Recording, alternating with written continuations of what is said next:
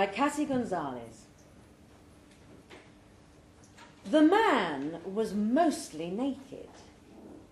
Kiki had seen him at the Burrito Palace and then again as he walked along the main road outside of town.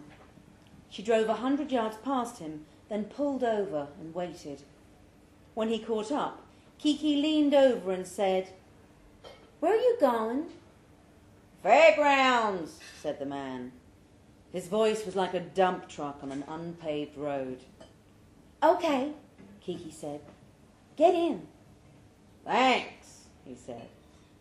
He was big and used the frame of the door to lever himself into the cab of the truck. A wide swathe of gauzy fabric draped and shifted loosely around his waist and did a bad job of keeping his secrets. The rodeo was always bringing crazies to town.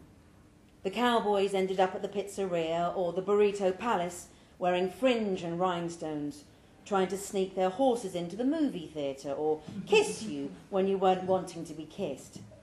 Then a week later, they're gone, and all you're left with are hoof prints in the linoleum and a well worn lasso that's supposed to be a promise, but never actually is. You with the rodeo? Kiki asked. Nah, the man said. Your car break down.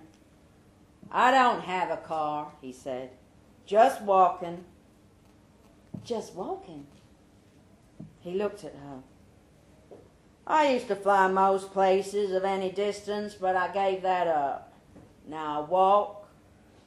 You meet more people walking. I wouldn't mind flying somewhere someday, said Kiki.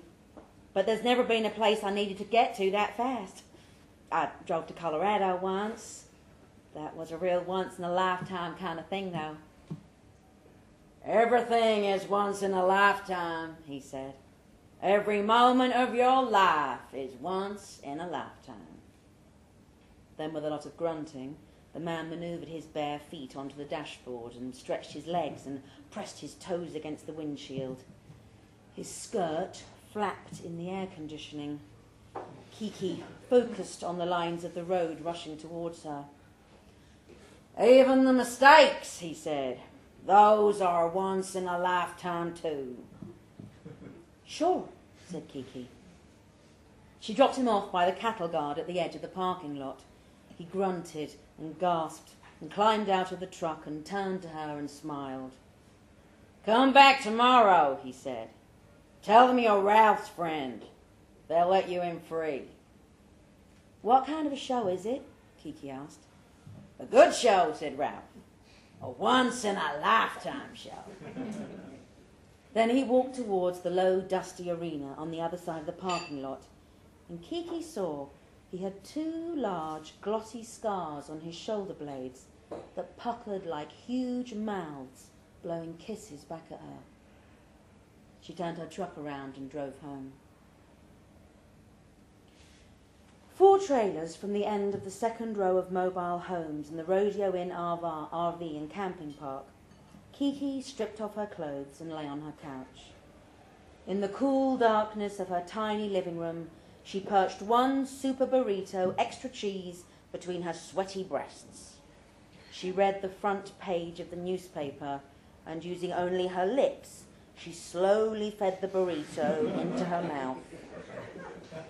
In the fading light of her living room, Kiki read until her eyes no longer made sense of the printed shapes and her mind scrambled the sentences on the page. The next morning, Kiki carried her shower kit and the corpse of a terry cloth towel to the woman's shower. Her robe swathed, her robe swathed in the lazy desert breeze, and her flip-flops slapped at her heels. A dollar buys five minutes of uninterrupted hot water then two minutes of cold. Last year, the RV park and the truck stop started offering her a frequent bather perks card. And for 10 bucks a week, you get six showers and one self-service car wash. it's a pretty good deal, actually. And if you're skilled about it, then the weekly car wash can do double duty. Finally, having a few days off, Kiki shaved her legs and installed a new radiator in her pickup.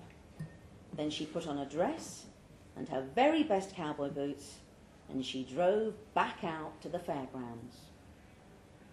In the dusty, unpaved parking lot, two stout winged babies took turns misting each other with glitter spray.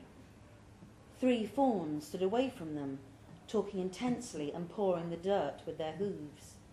A cone of wind swirled around them, and a tumbleweed rolled by. One of the babies pointed at an open gate a little further down, and Kiki walked through it. What's your name? said the tiny woman holding a clipboard. I'm Kiki, said Kiki. I'm Ralph's friend. The little woman had huge eyes, and her ears pointed out from her hair like fleshy daggers. She wrote something down, then handed Kiki a lanyard with a card on it that said, Ralph's friend. I'd keep that in your pocket if I were you, said the little woman. Then she scurried away.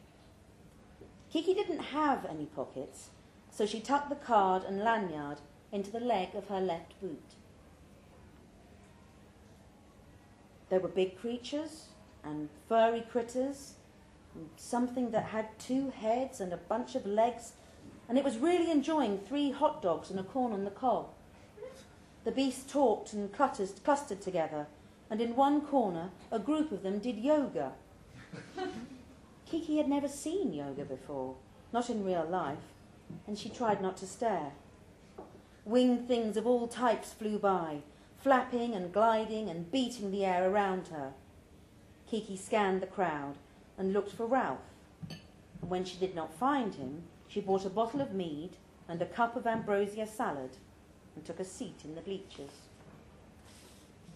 For the first time, Kiki read the banner that waved across the arena it said International Air Harp Championships. The lights went down and the competition began. Kiki watched fauns and gnomes and ghosts air harp. It was like modern dance and air guitar and meditation all mixed together. A panel of divine creatures judged and awarded points on some unknown criteria and Kiki watched for hours as they took turns miming the instrument, feeling the music with their bodies, or with their lack of bodies.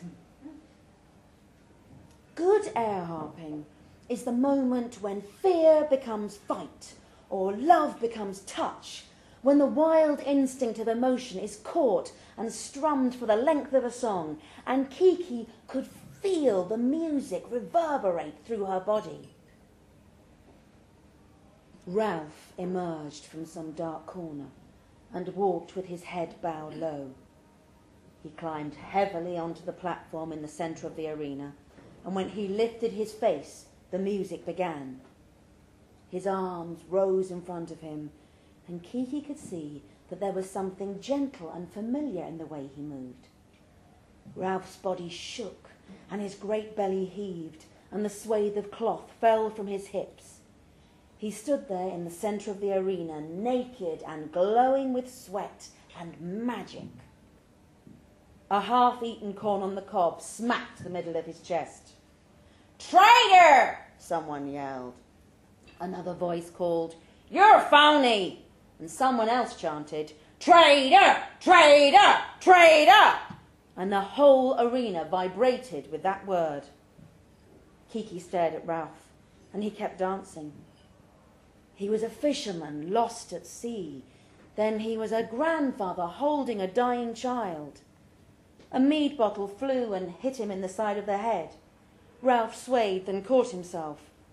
When the second bottle crashed against his face, he stumbled and careened forward off of the platform, thumping face first into the dirt. Then he didn't move. The creatures cheered and stomped their feet and called for more. Kiki ran down the bleachers, pulling at her clothes, and when she reached the bottom step, she was naked, except for her favourite cowboy boots. The music still played, and Kiki climbed onto the platform and reached into her left boot and pulled out the lanyard. She hung it around her neck, and the words, Ralph's friend, bounced against her bare breasts. Kiki turned her face to the mob and began to move. Her hands were caged birds trying to break free. And then they were the water of a fountain on the hottest day of the year.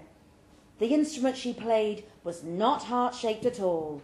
It was polygons and spheres of sound that she summoned with her fingers. Half a cup of ambrosia salad splattered across her right boot. The creatures stomped so loud Kiki could no longer hear the music, but she kept dancing. She moved her body like she was getting stabbed and had been for every moment of her life.